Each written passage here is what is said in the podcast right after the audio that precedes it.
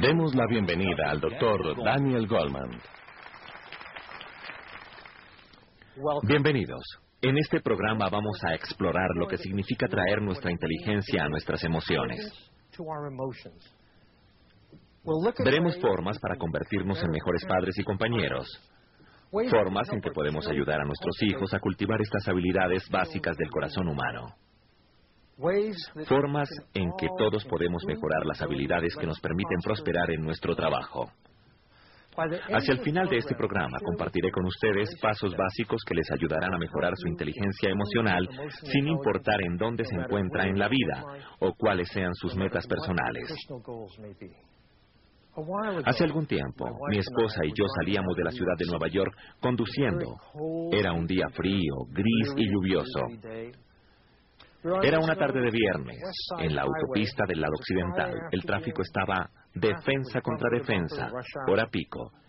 Esa autopista comienza a nivel de rampa, sube y se convierte en una autopista libre de cuatro carriles. A medida que conducía a través de la tristeza de esa tarde y cuando estaba a punto de salir de la rampa, me sorprendió ver en medio de los autos a un hombre en una silla de ruedas. Buscaba dinero. Tenía una taza en sus manos. Me tocó tanto su situación que busqué en mi bolsillo y le di un billete de cinco dólares mientras mi auto pasaba a su lado. Vi por el rabillo del ojo que una corriente de aire arrebató el billete y lo depositó en medio de la vía. Ahora veo a través de mi espejo retrovisor cómo este drama se desenvuelve y me percato que este hombre no tiene piernas, por eso está en la silla de ruedas. Y entonces, para mi sorpresa, me doy cuenta que aun si este hombre no se puede agachar para recoger el billete, hay ayuda, porque alguien en el auto detrás del mío sale por la puerta posterior Camina con cuidado para no retrasar el tráfico. Se agacha, recoge el billete, lo pone en la taza, vuelve a su auto y continúa. Hasta este día no sé quién fue esa persona, pero le diré algo, necesitamos más de ellas. Las personas que se preocupan. Personas que mantienen unidas nuestras comunidades, nuestros lugares de trabajo, nuestras familias. Estas son personas que tienen una actitud especial ante la vida. Es lo que llamo inteligencia emocional. Y la podemos mejorar en cualquier momento de nuestra vida. ¿Sabe alguno de ustedes que ha sido de la persona que dio el discurso de despedida en su graduación? Buena pregunta, ¿no? ¿Cuántas de ellas han terminado como profesionales sobresalientes con éxito? Si el coeficiente intelectual gobernara nuestras posibilidades de éxito, esperaríamos que estos estudiantes manejaran ahora las grandes empresas. Se requiere de algo más allá del intelecto para que le vaya bien en la vida. Yo estudié en una escuela pública grande en el Valle Central en California. En la reunión número 15 de los estudiantes regresé y fue muy interesante ver quién era el chico más sobresaliente de mi clase. No fue quien nos despidió. No fue el chico con los puntajes más altos de entrada a la universidad, ni el editor del libro anual de la escuela. No fue nadie parecido. Era alguien que yo conocía muy bien. Era un chico muy bueno académicamente, pero era un ser humano excelente. Era alguien que escuchaba, muy cortés, que se interesaba. Alguien con quien uno quería pasar tiempo. Era el tipo de persona que agradaba a las personas. Y 15 años después era el vicepresidente de una compañía incluida en Fortuna 500. Para mi escuela, eso era muy bueno. Este chico no tenía el coeficiente más alto en la clase. Él tenía otra cosa, inteligencia emocional. Este es el gran secreto. El coeficiente intelectual predice tan solo del 10 al 20% del éxito en la vida, del éxito profesional. Y el coeficiente no tiene nada que ver con lo bien que nos vaya en el resto de la vida.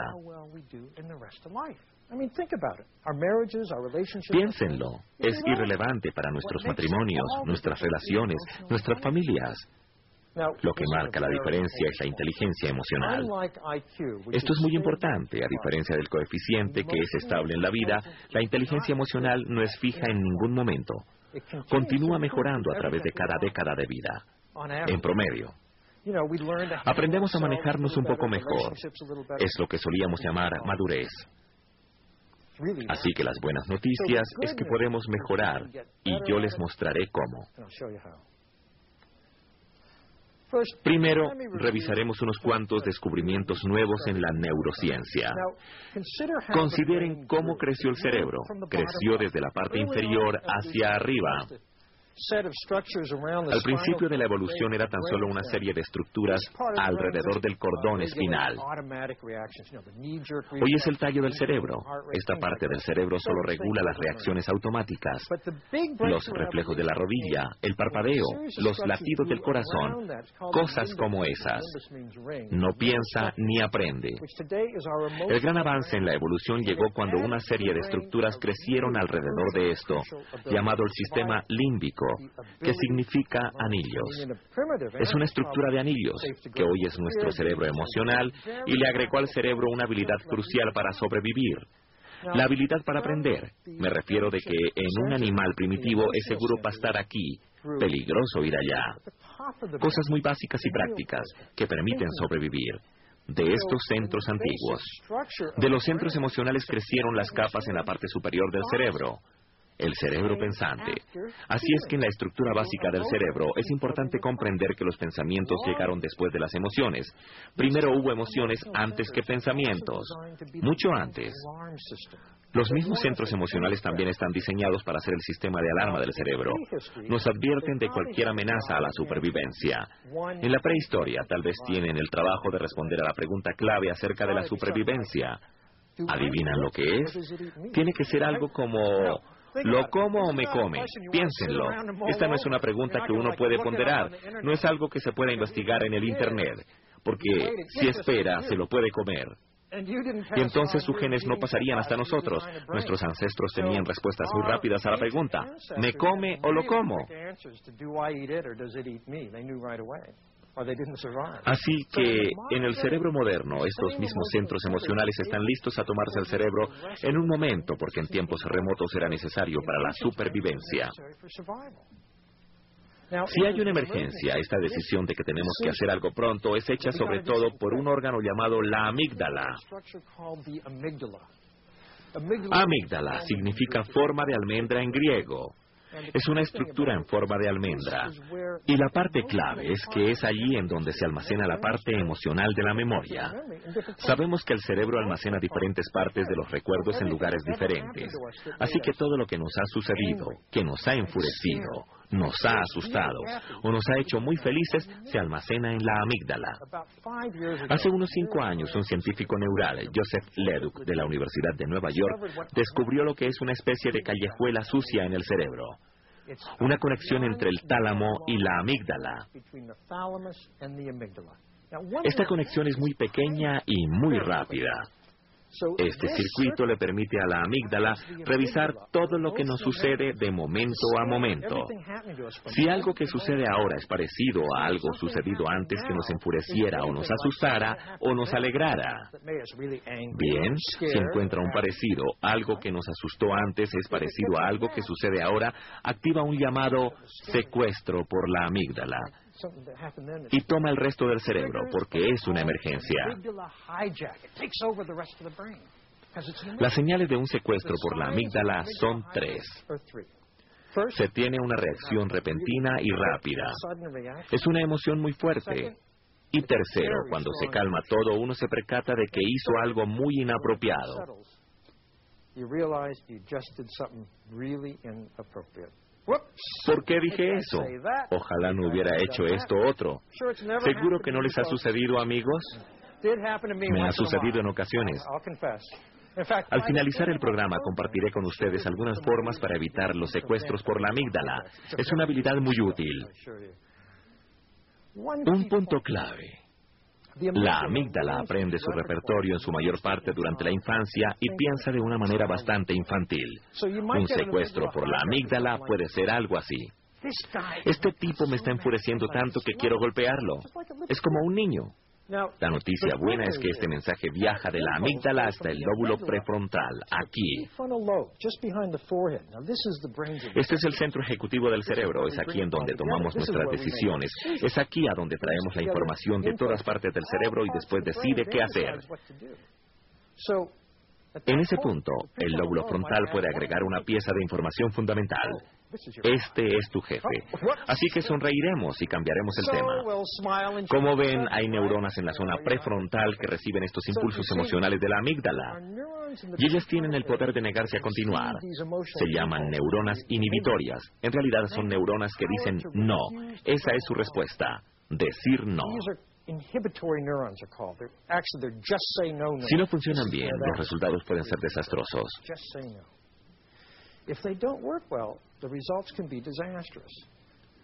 ¿Recuerdan aquel encuentro de boxeo entre Mike Tyson y Evander Holyfield? Bueno, ¿quién puede olvidarlo?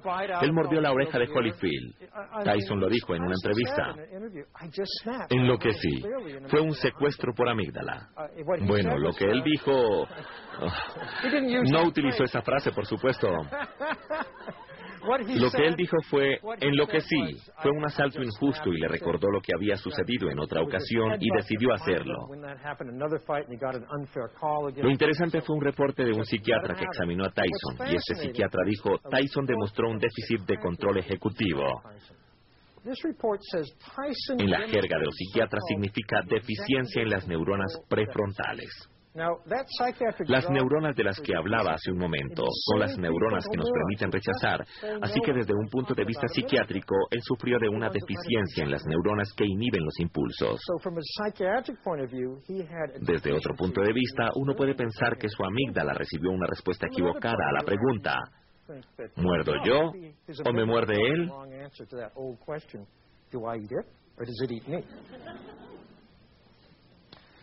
Así funcionan los circuitos que corren entre la amígdala y las zonas prefrontales que nos permiten ser inteligentes acerca de nuestras emociones. Cuando hablo de inteligencia emocional me refiero a estos circuitos del cerebro. Tomemos la autoconciencia. Esa es la primera parte de la inteligencia emocional. Autoconciencia es la habilidad para decir lo que sentimos de momento a momento. Puede parecer muy evidente, siempre sabemos lo que estamos sintiendo, ¿correcto?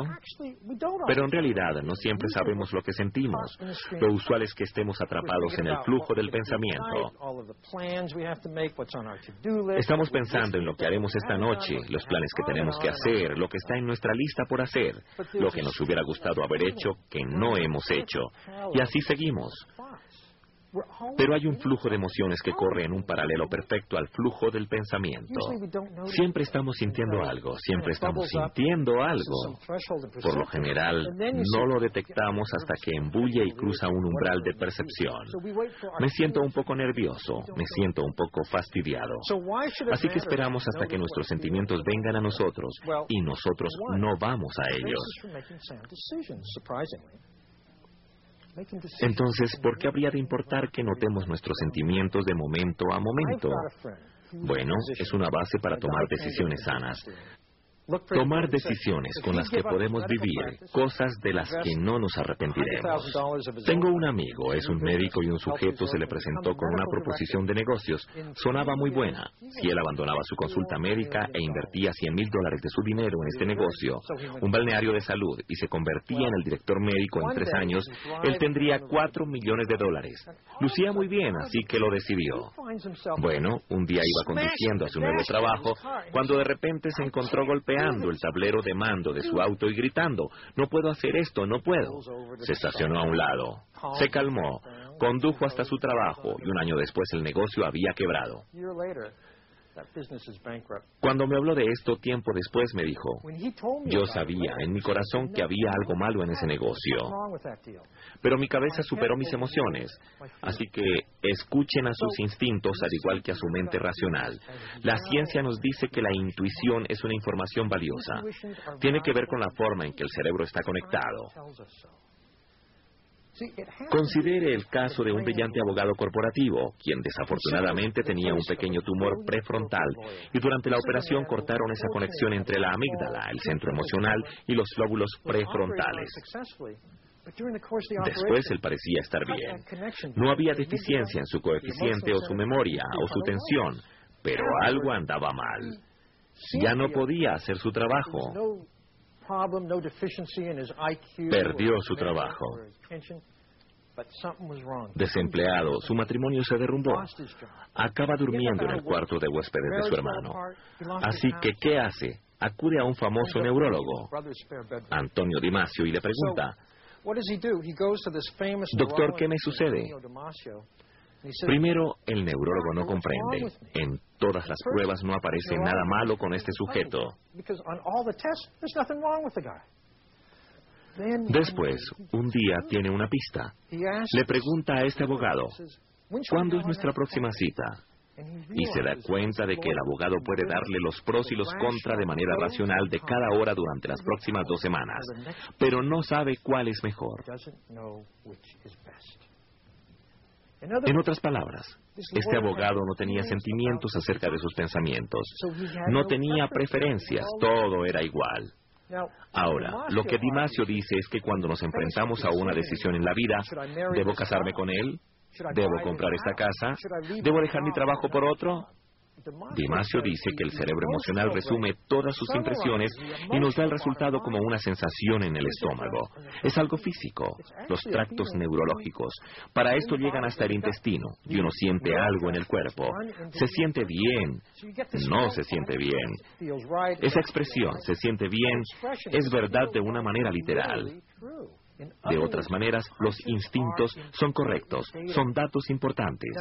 No es que debamos arrojar a un lado los hechos, eso no es lo que digo, pero sí debemos dar a nuestros instintos e intuiciones su espacio. Recuerden, la amígdala y el lóbulo prefrontal, es decir, nuestras emociones y nuestra razón, son socios en impulsarnos por la vida.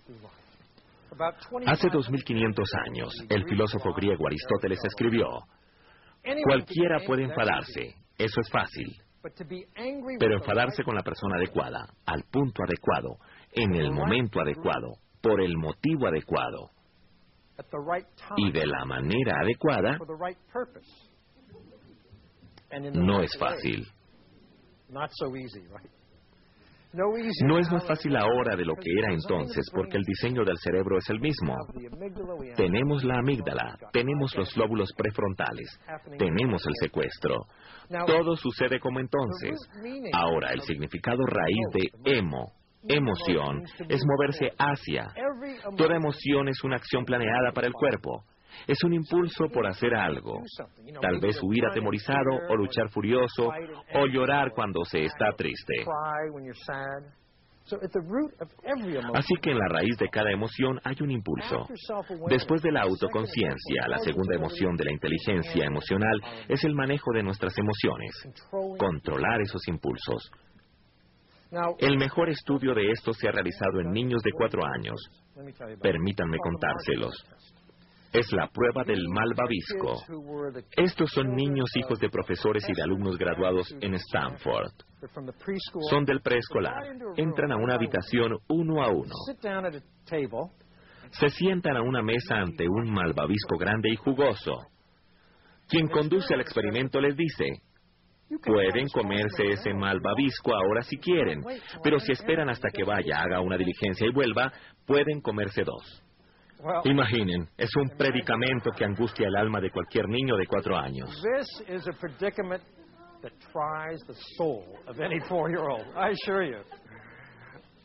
Algunas veces miran al otro lado, como si no estuviera pasando. Se alejan y cantan y bailan, intentando distraerse. Vi a un niño que se acercó al malvavisco, lo olió y saltó atrás como si fuera un objeto peligroso. Así que resultan con ideas para no tomar el malvavisco.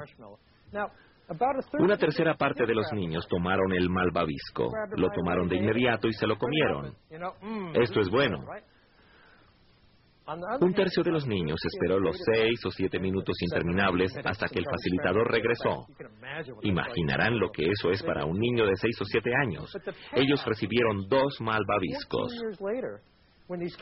Pero la recompensa del experimento es 14 años después, cuando rastrean a esos niños al graduarse de la escuela secundaria. Hay diferencias sorprendentes entre los dos grupos si se comparan a los niños que comieron a los que esperaron.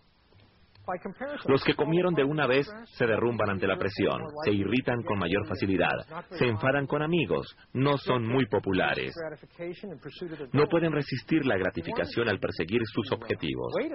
Los que esperaron son lo contrario, son tranquilos y muy estables ante los problemas, muy tranquilos y compuestos, muy populares.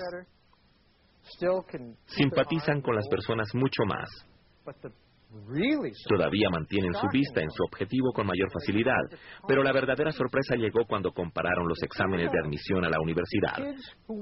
Resultó que los niños que esperaron comparados a los niños que comieron de inmediato tenían una ventaja de 210 puntos. Son 210 puntos de 1600. Es una gran diferencia.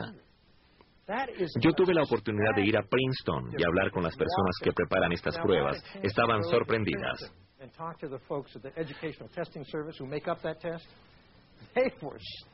La diferencia de 210 puntos era tanta como la diferencia que encuentran entre chicos que vienen de familias en donde los padres no tienen educación superior y familias en donde los padres tienen una maestría o superior. Es enorme. Ahora, ¿por qué algo tan aparentemente trivial como si un niño puede esperar unos cuantos minutos por un malvavisco puede marcar una diferencia tan grande en los resultados intelectuales? Después de todo, el examen de ingreso es una muestra de cómo aprendieron los niños. Se remonta a la forma en que el cerebro está dispuesto. ¿Recuerdan el lazo entre la amígdala y el lóbulo prefrontal del que hablaba hace unos momentos? El centro ejecutivo y el centro emocional, bueno, la amígdala es la fuente de todos los impulsos emocionales. Si eres un niño que se encuentra de manera constante en las garras de emociones perturbadoras, intranquilo de manera constante, estará preocupado por pensamientos que distraen. Estas son cosas que no puede mantener lejos de su mente. Son pensamientos intrusos y perturbarán su capacidad de atención. Y eso está basado en los lóbulos prefrontales en el centro ejecutivo. A propósito, lo mismo es verdad para adultos en un trabajo de alta presión. Es por eso que la presión hace que la gente haga cosas estúpidas. Son cosas de las que se arrepienten después, como pequeños secuestros por la amígdala o grandes secuestros por la amígdala. Pero también podemos cambiar cómo reaccionamos y lo podemos cambiar en cualquier punto en la vida. Bien, ahora nos encontramos en el número 3, en la motivación. Son nuestras emociones las que nos mueven hacia nuestras metas en la vida. Las emociones tienen que ver con nuestras motivaciones al alcanzar nuestras metas, cualquiera que éstas sean. El optimismo es muy importante. Y es porque las cosas en la vida nunca transcurren sin sobresaltos. Siempre hay un sacudón en la vía, un obstáculo. El obstáculo entra en juego cuando nos enfrentamos a un obstáculo o dificultad. La diferencia principal entre un optimista yace en lo que se dice a sí mismo en estos momentos de dificultad. Tomemos un niño que recibe una mala calificación en matemáticas. El pesimista se dirá a sí mismo, vaya, supongo que soy estúpido en matemáticas. Ahora, un chico optimista recibe la misma calificación mala y piensa, vaya, supongo que debí estudiar más para la prueba. En otras palabras, el optimista lo ve como algo debido a las circunstancias que pueden cambiar, mientras que el pesimista lo ve como una falla dentro de él mismo que no puede ser cambiada. Así que ser optimista importa mucho respecto a cómo nos va en la vida. Las buenas noticias acerca de la inteligencia emocional es que se aprende también. Si usted es un pesimista, no tiene que quedarse así. Puede aprender a pensar como un optimista. La cuarta habilidad de inteligencia emocional es la empatía. Por empatía me refiero a saber lo que alguien siente sin que lo comuniquen con palabras. Las palabras no nos dicen cómo se sienten. Nos lo dicen con el tono de su voz, con su expresión facial, sus movimientos, todas estas pistas no verbales. La empatía es crucial para poder simpatizar con las personas y es la base de la preocupación y la compasión. Uno puede ver las raíces de la empatía desde muy temprano en la vida, aún en bebés. A veces cargamos a un bebé que al escuchar a otro bebé llorar, comienza a llorar en simpatía con aquel. Ya eso es empatía. El bebé responde a la manera en que se siente otro. Y si cuando ese bebé llora, usted lo recoge y lo reconforta, le está enseñando que una persona puede saber cómo se siente otra. Es una lección de empatía. Se sabe cómo se siente y se responde de manera apropiada. Así que los niños empiezan a aprender esto desde muy temprano. Y a mayor recepción de algo que tiene el cerebro, más fuerte se hace ese circuito. Así que al tomar a un bebé que llora para reconfortarlo, se está brindando una lección importante de empatía. Parece una cosa tan sencilla, pero es muy importante. Una infancia de lecciones como esas fortalece el circuito de un bebé para sentir los sentimientos de las otras personas. Por lo general, si un bebé es amado y cuidado hacia la edad de tres años, si lo observamos jugar con un compañero que se cae y se lastima, la mayoría de manera espontánea le llevará algo o buscará a su madre para tratar de hacerle sentir mejor. Esa es la forma en que los niños son, por lo general. Pero en los niños que son abusados o descuidados, hacia esa edad uno observa algo muy diferente que es muy perturbador. Ellos se acercan al amigo y le ordenan que se detenga, y si el chico no se detiene, se enfadan mucho, le gritan, y si aún así no se detienen, los golpean. Es algo muy trágico. Ya han comenzado a tratar a otros de la manera en que ellos son tratados. Tengo un cuñado que es escritor, es un experto en horror y terror un erudito y un hombre muy bueno. Pero nació en Transilvania, así es. Creo que le ha afectado. En algún momento quería escribir un libro acerca de un asesino en serie, se llamaba El Estrangulador de Santa Cruz. Antes de ser arrestado había asesinado a cinco estudiantes de la Universidad de San Diego, a su propia madre y a sus abuelos. Era un sujeto aterrador. Una cosa es que mide más de dos metros, pero eso no es lo aterrador acerca de él. ¿Quieren saber lo más aterrador de él? Que su coeficiente intelectual es de 160.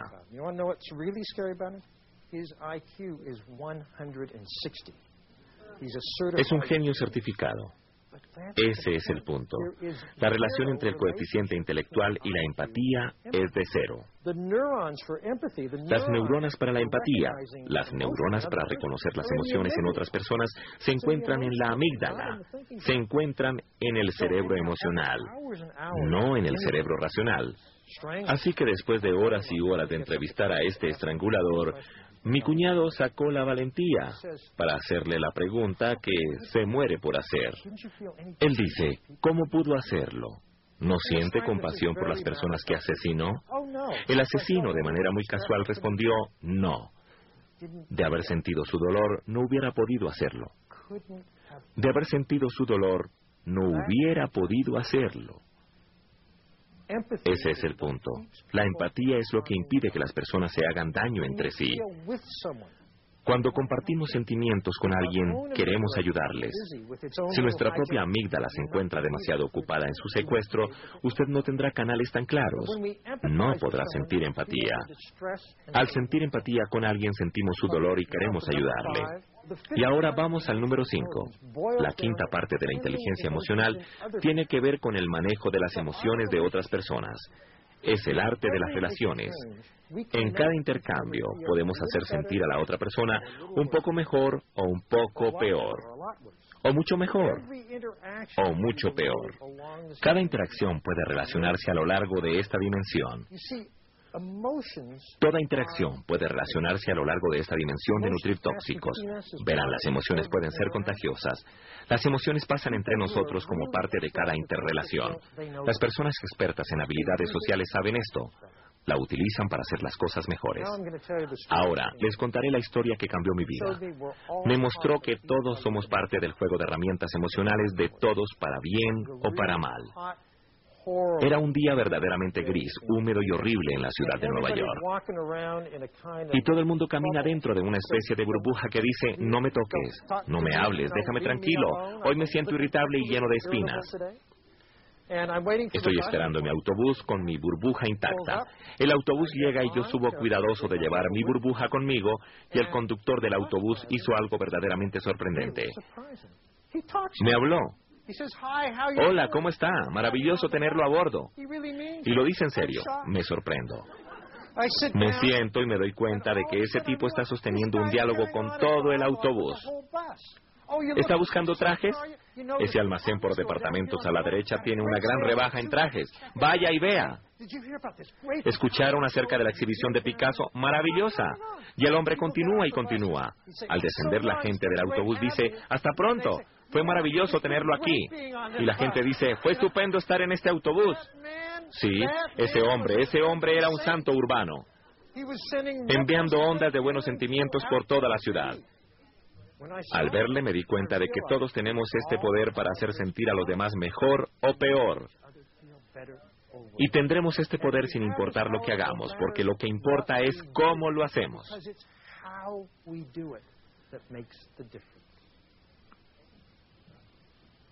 Permítanme decirles de una manera en que todo esto marca una gran diferencia en nuestras vidas. La ciencia encuentra ahora que ser inteligente acerca de nuestras emociones es bueno para nuestra salud. Es correcto. Bueno para nuestra salud. Algunos de los lazos más fuertes acerca de nuestro cerebro y de nuestro cuerpo son entre nuestro centro emocional y el sistema inmunológico y el centro emocional y el sistema cardiovascular. Eso significa que nuestras emociones tienen una gran parte en nuestra resistencia a los resfriados y los virus y nuestra susceptibilidad a las enfermedades del corazón.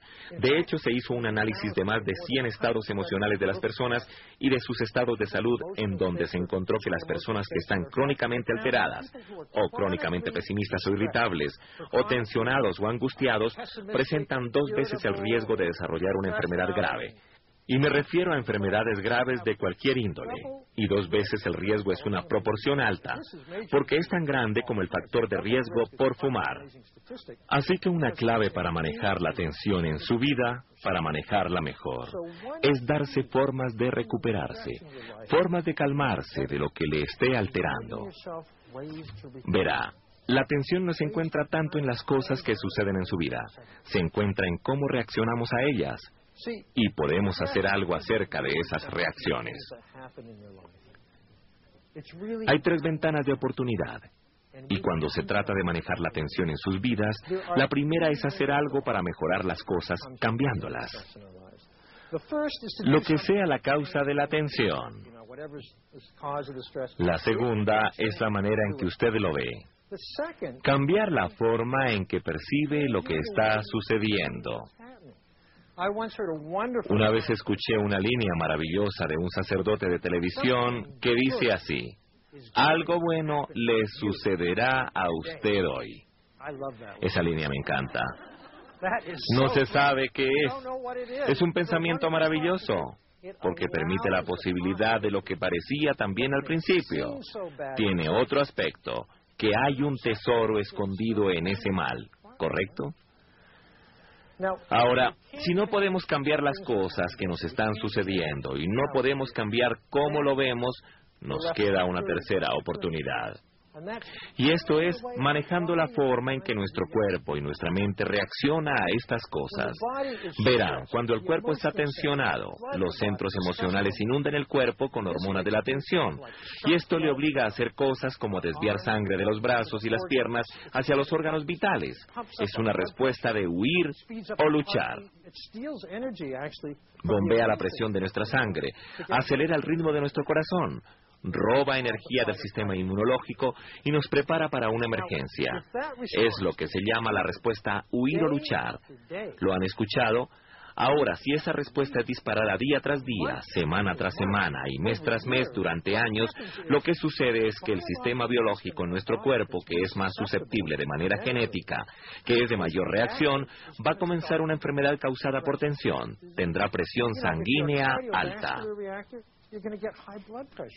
Si usted reacciona en su estómago, allí tendrá problemas. Y así será por todo el cuerpo. Esa es la manera en que la tensión a través de los años conduce a la enfermedad. Acelera el proceso de caer bajo la enfermedad. La tensión constante es como tener la amígdala atascada en un engranaje muy alto. secuestros continuos.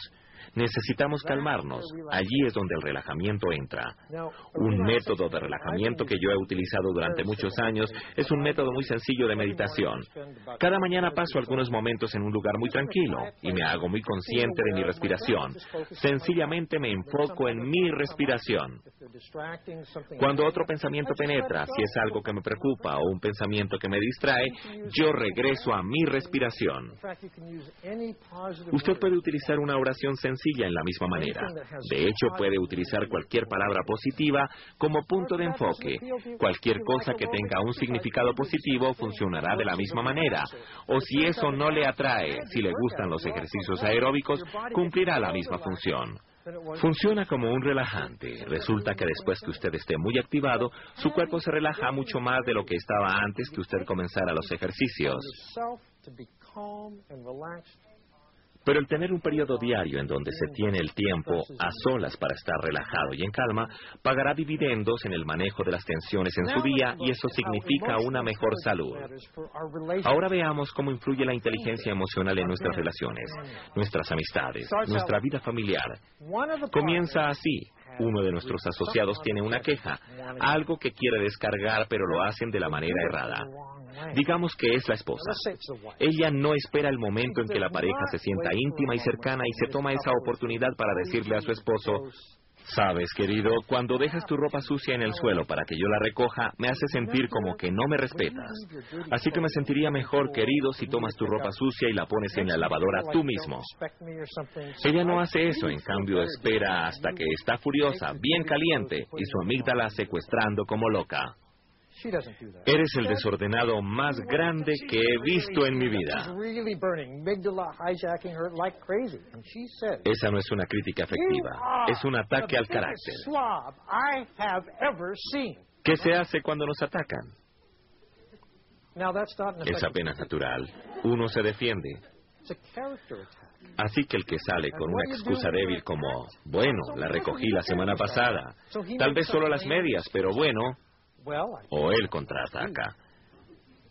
Pero tú deja los platos en el lavaplatos para que yo los limpie. Esto solo empeora las cosas, ya sea una excusa débil o un contraataque. Porque cuando se tiene una queja, lo que se quiere es ser escuchado. La persona que se queja quiere ser comprendida. Así que si no se siente escuchado, la próxima etapa natural es aumentar el volumen. El volumen se aumenta de manera emocional al agregar dos componentes muy poderosos.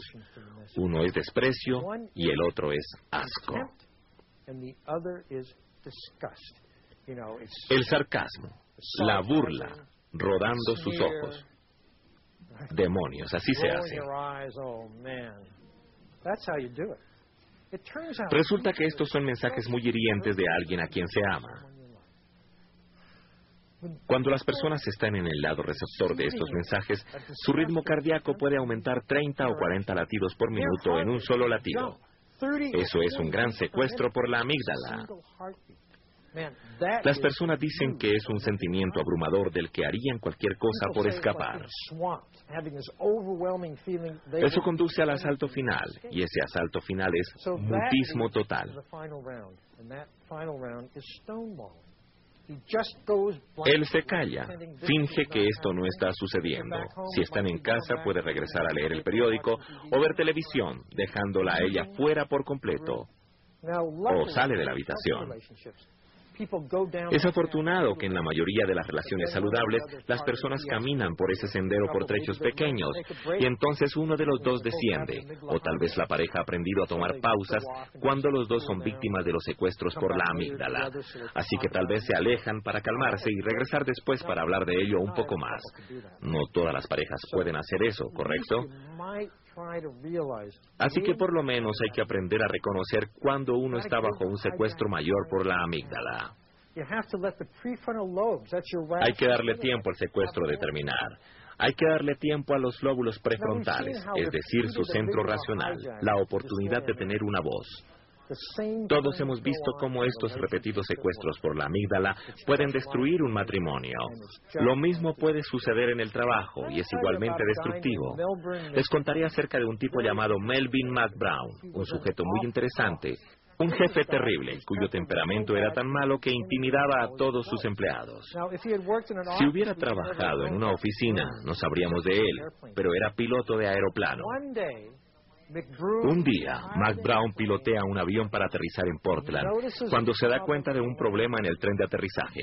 Así que Mac Brown comienza a tratar de arreglar su problema y el avión circula encima de Portland.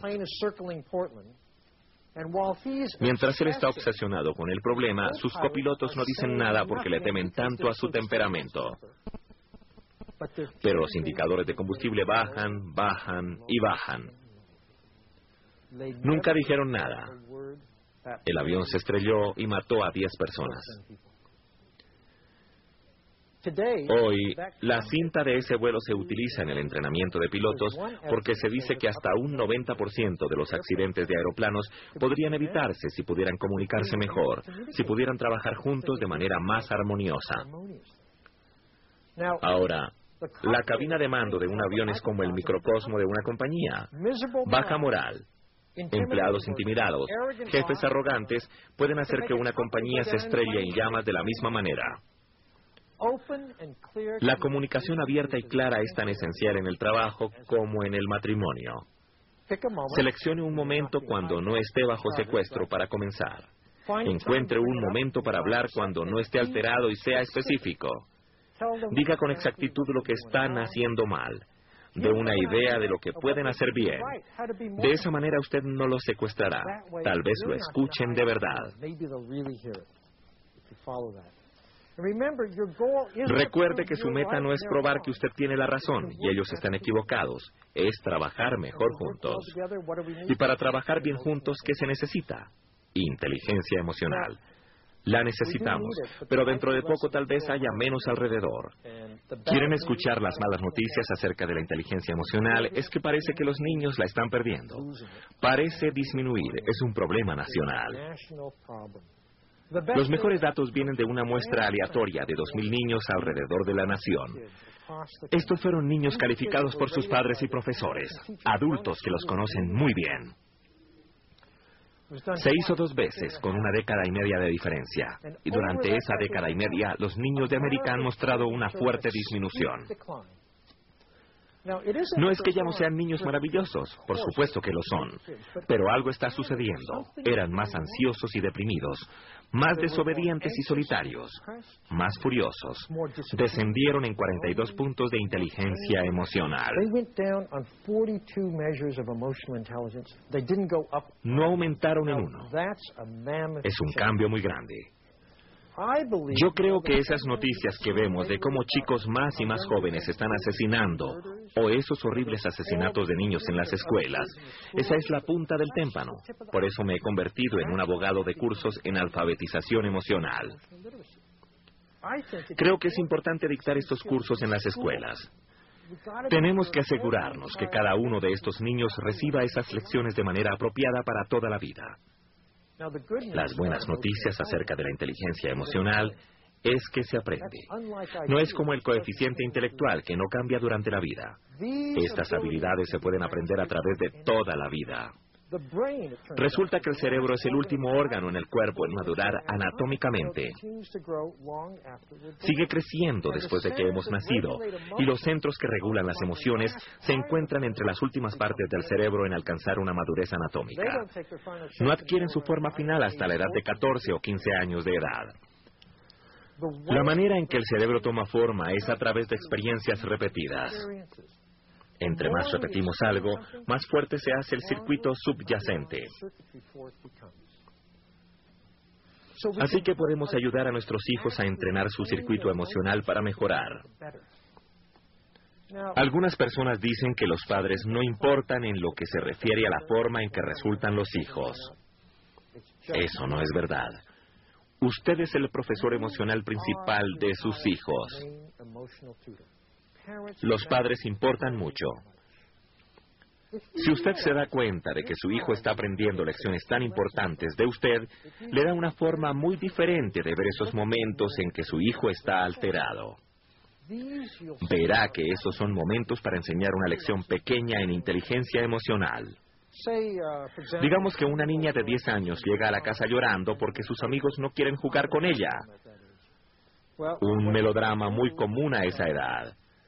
Lo que usted puede hacer es mostrarle que primero se sintió lastimada y ahora está furiosa.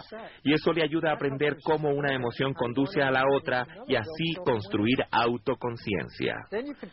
Después usted puede encontrar formas de ayudarla a calmarse. Por ejemplo, puede recomendar, querida, ve a jugar con tu juguete favorito y después cuando te sientas mejor regresa y hablamos acerca de ello. Así ella comprenderá formas en que puede hacerse sentir mejor. Y después cuando regrese, usted puede dialogar con ella. Una tercera ayuda es pensar formas en que puedan resolver este pequeño problema social. Tal vez encontrar algo muy divertido que todos disfruten. Es una lección en inteligencia emocional y enseñar a los niños estas lecciones de inteligencia emocional paga dividendos muy reales. Pero también hay costos cuando a los niños les falta lo fundamental. Les hablaré de algunos. Niñas de los grados cuarto y quinto que confunden los sentimientos de preocupación, ansiedad y soledad, y soledad y hambre. Comienzan a comer en exceso cuando se sienten alteradas. Estas son las niñas que si se siguen a través de sus años de adolescencia se encuentran en el riesgo más alto de desórdenes alimenticios. Si vemos a los chicos de segundo y tercer grado que son más activos e inquietos e impulsivos, si los seguimos a través de sus años de adolescencia, tienen de tres a seis veces más probabilidades de ser violentos o de ser arrestados. Y si vemos a las chicas impulsivas, ellas no se tornan violentas, sino que quedan embarazadas. Los chicos del patio de escuela tienen una deficiencia en empatía e interpretan rostros neutrales como hostiles. Así que se ven rodeados por chicos que están en contra de ellos. No se ven como molestando a los chicos, sino como defendiéndose. Pero los chicos pueden aprender estas habilidades básicas si nos molestamos en enseñarles.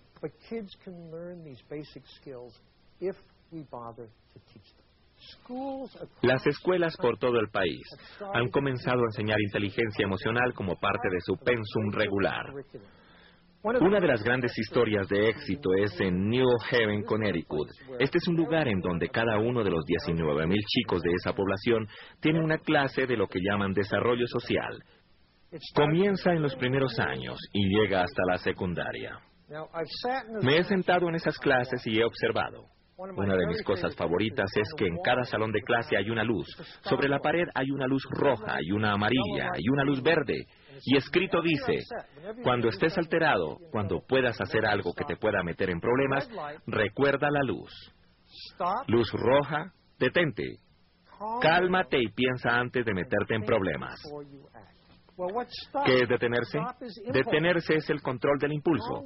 Calmarse es manejar los sentimientos y pensar antes de actuar. Enseña una lección crucial acerca de las emociones que es uno no puede controlar lo que va a sentir, ni cuándo lo va a sentir, ni cuán fuerte será.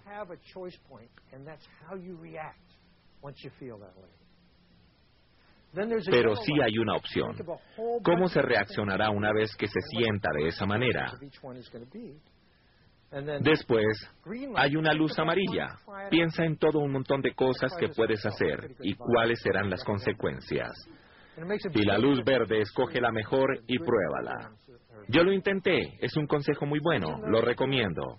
Hay una gran diferencia en las escuelas en donde se enseñan buenos programas. Los niños en esas escuelas no solo tienen más inteligencia emocional, tienen menos problemas, como peleas, abuso de sustancias, abandono de la escuela y otros relacionados. Y es muy interesante que los niños en estas escuelas tienen calificaciones más altas, porque pueden prestar atención, pueden aprender. Sus amígdalas no están enloqueciendo. Ahora, uno tiene mucha suerte si aprende estas habilidades desde niño, pero recuerde, puede mejorar su inteligencia emocional en cualquier momento en la vida. Una de las habilidades fundamentales es el manejo de un secuestro por la amígdala. Si usted siente que necesita mejorar en ello y quien no, las buenas noticias es que usted puede. Son cinco pasos básicos. Número uno, obsérvese al principio. Trate de percatarse cuando su temperamento se descontrola. ¿Cuáles son las situaciones que lo disparan? ¿Quién lo provoca? Siga la pista durante una semana.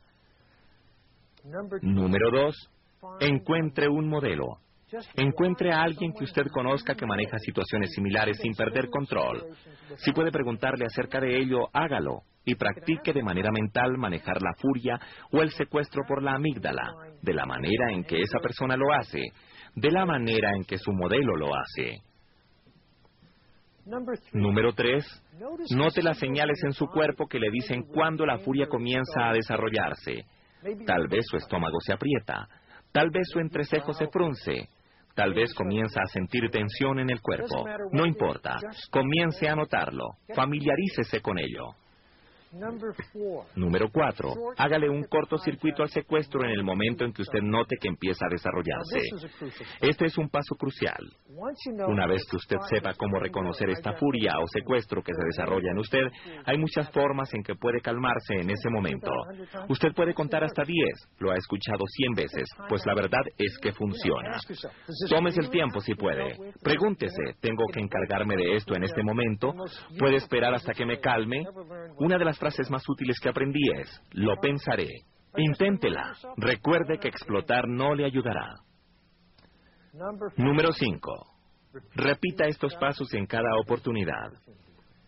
Y este es otro paso importante. Si falla, perdónese.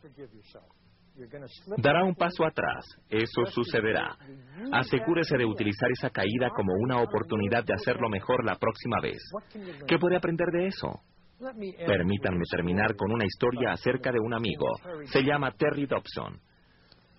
Cuando Terry era joven, él era un tipo muy rudo. Era un infante de los Estados Unidos y su idea de diversión era entrar a un bar, embriagarse y buscar pelea. Ese era el tipo de persona que era. Tipo Daniel Boone. Bueno, Terry era un infante de los Estados Unidos pero salió del servicio y se encontró en el Japón y se convirtió en uno de los primeros alumnos norteamericanos de un hombre que era un profesor de una de las artes marciales llamada Aikido. Un día, después de practicar todo el día, se encuentra en uno de estos trenes de Tokio, lleno de gente, que lo llevará a uno de los suburbios en donde vive. En una parada, entra un hombre inmenso, muy sucio, un trabajador de construcción muy ebrio. Y este hombre ebrio comienza a moverse en el tren y derriba a una mujer encinta. La sociedad japonesa es muy decorosa. Este tipo de cosas sencillamente nunca suceden. Todos en el tren tratan de alejarse de este hombre, moviéndose hacia el otro extremo del tren. Terry está secretamente encantado. Este es el gran momento que ha esperado. Se pone de pie muy lenta y deliberadamente es como 50 centímetros más alto que todos los demás en el tren. Así que el ebrio lo ve y dice, un extranjero, necesita una lección en las costumbres japonesas. Es como un duelo en el oeste en ese tren. Así que, a medida que el ebrio avanza por el tren hacia Terry, de repente un pequeño hombre japonés vestido en un kimono sentado a un lado del tren le dice al ebrio, ¿qué has estado bebiendo?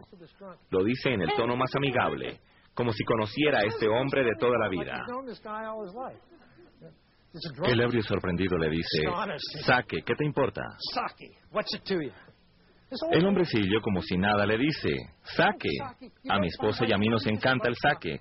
Cada noche calentamos un poco de saque.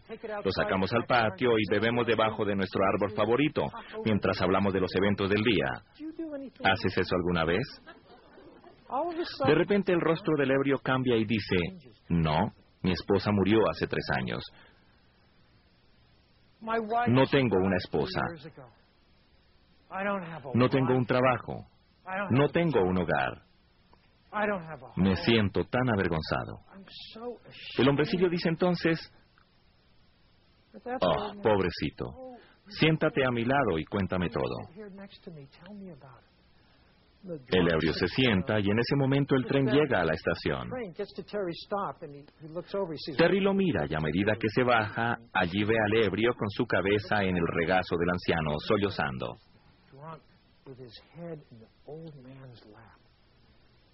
Esa es brillantez emocional.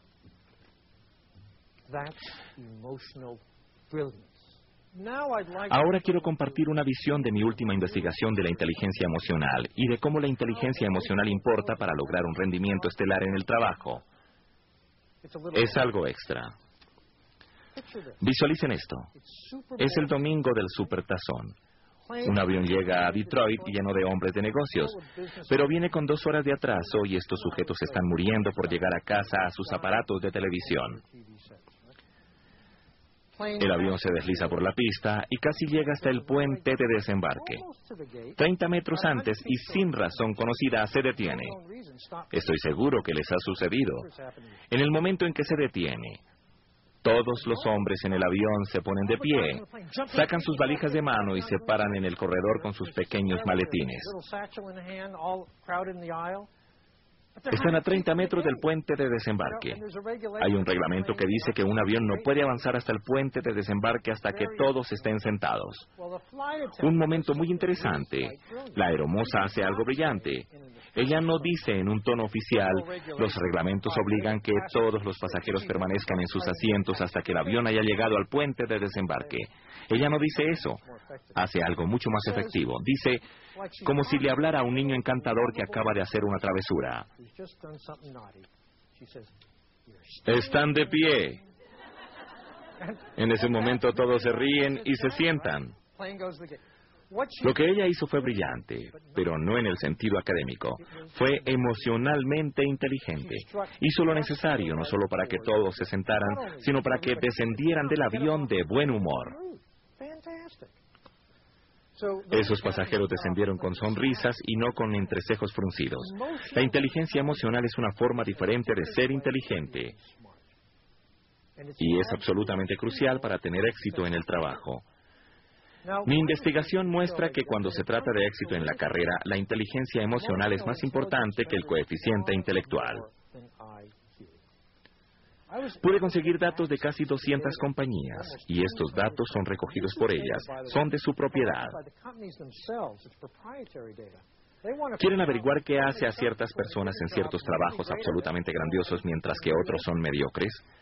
De manera típica, la compañía reduce esto a 6 o 15 habilidades o características que se hallan en las estrellas, pero no en las personas que son sencillamente mediocres. Estas habilidades caen dentro de tres categorías. Una, habilidades de coeficiente, como por ejemplo razonamiento analítico y cosas parecidas. El segundo grupo, habilidad técnica, como ser capaz de programar una computadora, cosas específicas como esas. El tercer grupo son habilidades basadas en inteligencia emocional. Trabajo en equipo, colaboración o iniciativa, confianza. Así que analicé la proporción de estas habilidades y encontré que para trabajos de toda clase la inteligencia emocional cuenta dos veces más. Dos veces más que el coeficiente intelectual más la habilidad técnica combinada en un rendimiento estelar. A medida que se asciende en la organización, más importa. En los niveles superiores de liderazgo, la inteligencia emocional aparece en un 85% de las características que marcan a las estrellas de los mediocres.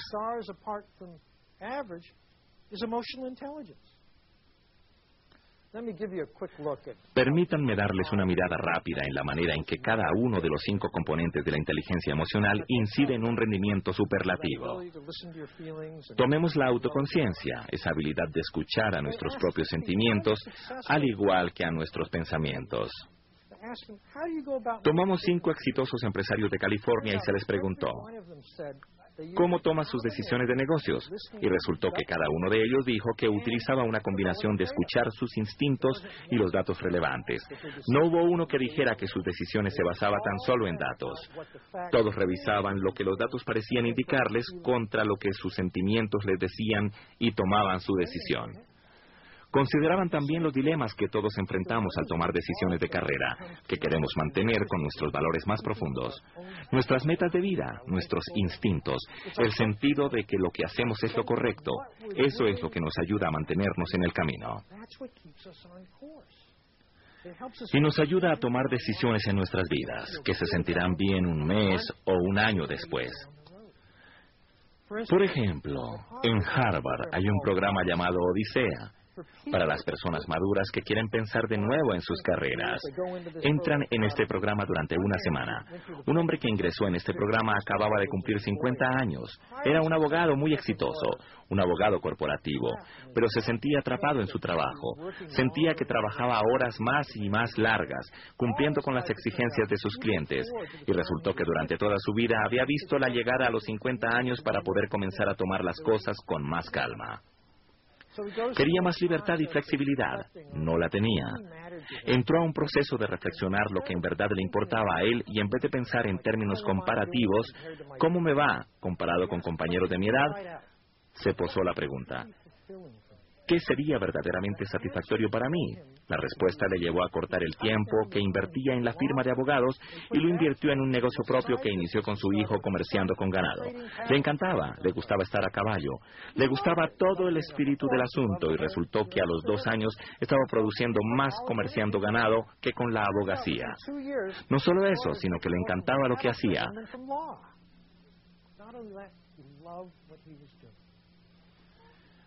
Así que veamos la segunda parte de la inteligencia emocional, el manejo de las emociones. De alguna manera eso significa que también podemos manejar nuestros impulsos que interrumpen nuestros flujos. Bueno, hay un estudio de más de 4.000 personas de negocios, un estudio acerca del autocontrol, o que también se pueden manejar los impulsos durante el curso de ese estudio. Tres de estas personas se metieron en graves problemas. Un gerente despedido por acoso sexual, un tesorero de compañía que divulgó secretos de la compañía y el presidente de una compañía compañía que arrestaron por malversación de fondos de la compañía. Adivinen, esas tres personas tenían los puntajes más bajos que se habían visto en autocontrol. Manejar nuestros impulsos bien, sencillamente decir no, es la clave a nuestra integridad y confiabilidad. También el ser concienzudo y responsable. También eso tiene sus beneficios. Las personas que pueden ser concienzudas, esto quiere decir en los que se puede contar para mantener sus promesas, entregar las cosas a tiempo, etc., son empleados privilegiados. Vi los datos de una compañía que tenía que despedir a un número de personas, muchos vendedores. Era una gran compañía de suministros. Resultó que la responsabilidad del empleado, lo confiable del empleado, contaba tanto como su promedio de ventas. Una de las grandes señales de la motivación esta es la tercera característica de inteligencia emocional. Es un impulso constante por mejorar su desempeño. Son personas que se encargan de recibir información acerca de lo bien que se desempeñan y en trabajar en hacer cambios que representen mejoría. Siempre quieren mejorar. Tratar de mejorar paga. Consideren estos 59 empresarios que se desempeñaban en alta tecnología, en su mayoría científicos de investigación. Cada uno de ellos había comenzado una compañía que aprovechaba alguna tecnología nueva e innovadora. Después de cinco años, resultó que los que estaban en la parte más alta del impulso por lograr tenían un aumento promedio en sus ventas de un millón de dólares por año y 50 o más empleados a los que les faltaba ese impulso por el logro, ¿saben lo que les sucedió? Es muy interesante, sus resultados eran muy pobres. Tenían cuatro o menos empleados, vendieron sus negocios con pérdida, muchos de ellos sencillamente se rindieron. El impulso por el logro es una de las características más cruciales para alcanzar el éxito. Para todos, la cuarta forma en que la inteligencia emocional importa en el trabajo involucra a la empatía, la habilidad de reconocer cómo se sienten las personas y cómo responden a uno. Tiene que ver mucho con el arte delicado de escuchar. En ventas, escuchar al cliente es crucial. Los mejores vendedores cuando tienen un cliente comienzan por escuchar muy bien lo que el cliente quiere en verdad. Quieren descubrir lo que necesitan, lo que le importa en verdad, lo que desea. Una vez tienen esta imagen completa, entonces, y solo entonces, tratan de igualar lo que tienen para ofrecer con lo que el cliente necesita. Son más como consejeros del cliente. Eso construye confianza y la confianza requiere la empatía. La gente estrella en ventas sabe que es menos importante hacer la venta que mantener al cliente. Una falta de empatía puede ser un desastre sin importar en qué campo se esté.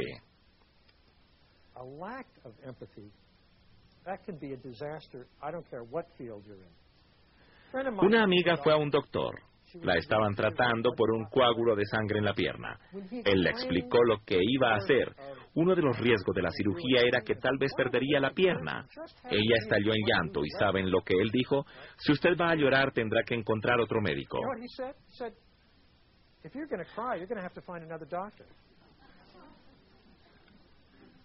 ¿Y saben lo que hizo ella? Eso es. La quinta habilidad para la inteligencia emocional es la habilidad social. Es crucial para el éxito en los negocios. Los negocios se mueven alrededor de las relaciones y la habilidad social determina qué también podemos manejar las relaciones para trabajos de todo tipo. Una habilidad social se encuentra en la parte superior de la lista de lo que convierte a alguien en un éxito. ¿Y saben lo que es? Es la persuasión. Es la habilidad para lograr que las cosas se hagan a través de otras personas. Una habilidad social clave es la capacidad para resolver conflictos de manera creativa. Una amiga mía, su nombre es Linda Lentieri, enseña resolución de conflictos en escuelas alrededor del mundo. Un día caminaba por la calle de un vecindario muy peligroso en Nueva York. De repente, de en medio de la oscuridad, salen tres chicos de 14 años, más o menos, y la rodean. Uno de ellos tiene un cuchillo y le dice, deme su cartera ahora. Aunque estaba un poco asustada, Linda tuvo la presencia de mente para respirar profundo y contestar de manera muy calmada. Saben chicos, me siento un poco incómoda aquí, están invadiendo mi espacio. Me pregunto si no podrían dar un paso atrás. Ella miraba al suelo pensando qué sucedería a continuación y para su sorpresa vio tres pares de pies que se movían hacia atrás. Entonces ella dijo, gracias, ahora lo que quiero es escuchar de nuevo lo que acaba de decir.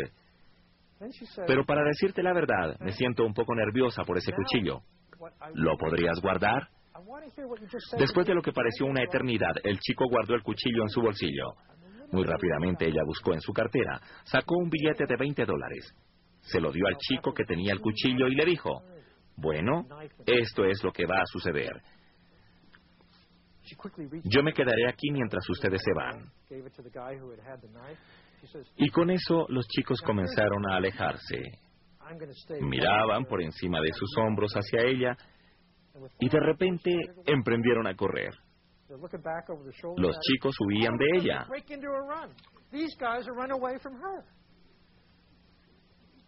Ese pequeño milagro apunta al poder de trabajar con inteligencia emocional.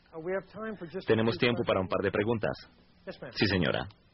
Habló acerca de la conexión de la amígdala y de los lóbulos prefrontales. ¿Qué sucede con los niños que tienen déficit de atención o las personas que tienen déficit de atención? Es una pregunta muy buena acerca del déficit de atención. Creo que uno de los problemas con frecuencia se refieren a ADDH, desorden de atención con hiperactividad. La hiperactividad tiene que ver con control pobre de impulsos. Uno de los problemas del desorden de atención es que los niños no pueden prestar atención. Creo que cierto tipo de tratamientos pueden tener un lugar, pero si solo le administramos medicamentos a los niños, les hacemos una injusticia. Creo que también debemos trabajar en ayudarles a aprender a prestar atención, porque el cerebro es maleable, puede mejorar, puede aprender a ser mejor. Creo que tiene más sentido para ayudar a un niño que tenga déficit de atención a aprender las habilidades básicas de atención de cualquier manera que pueda hacerlo. Sí, señora. Cuando se tiene a un niño de edad preescolar y experimentan un secuestro por amígdala y están muy alterados, ¿cuál es la mejor forma de asistir a este niño y expresar de manera apropiada cómo se están sintiendo los efectos negativos? Usted tiene un niño pequeño, está estallando. ¿Qué puede hacer usted para que él pueda expresarse y usted manejar la situación mejor? Los pasos básicos son, tiene a un niño que tiene un secuestro por amígdala, pero también tiene un niño cuyas zonas de control prefrontales se están desarrollando. Así que una cosa que puede hacer es bajar la expectativa. Él no lo manejará como un hombre de 44 años todavía. De hecho, usted está en una situación que le da la oportunidad de ayudarle a aprender las respuestas que pueden ayudarle a ser un adulto muy maduro. A los cuatro años, el control de los impulsos es una gran cosa.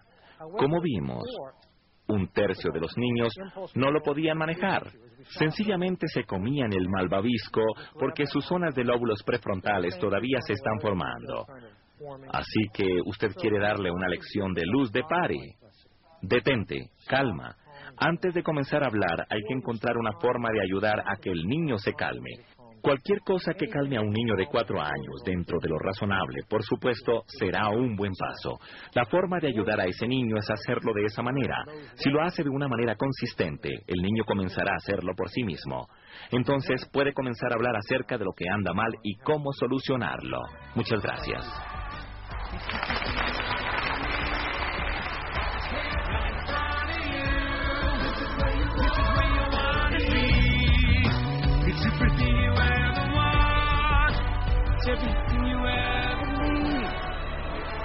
Right in front of you. This is where you want to be.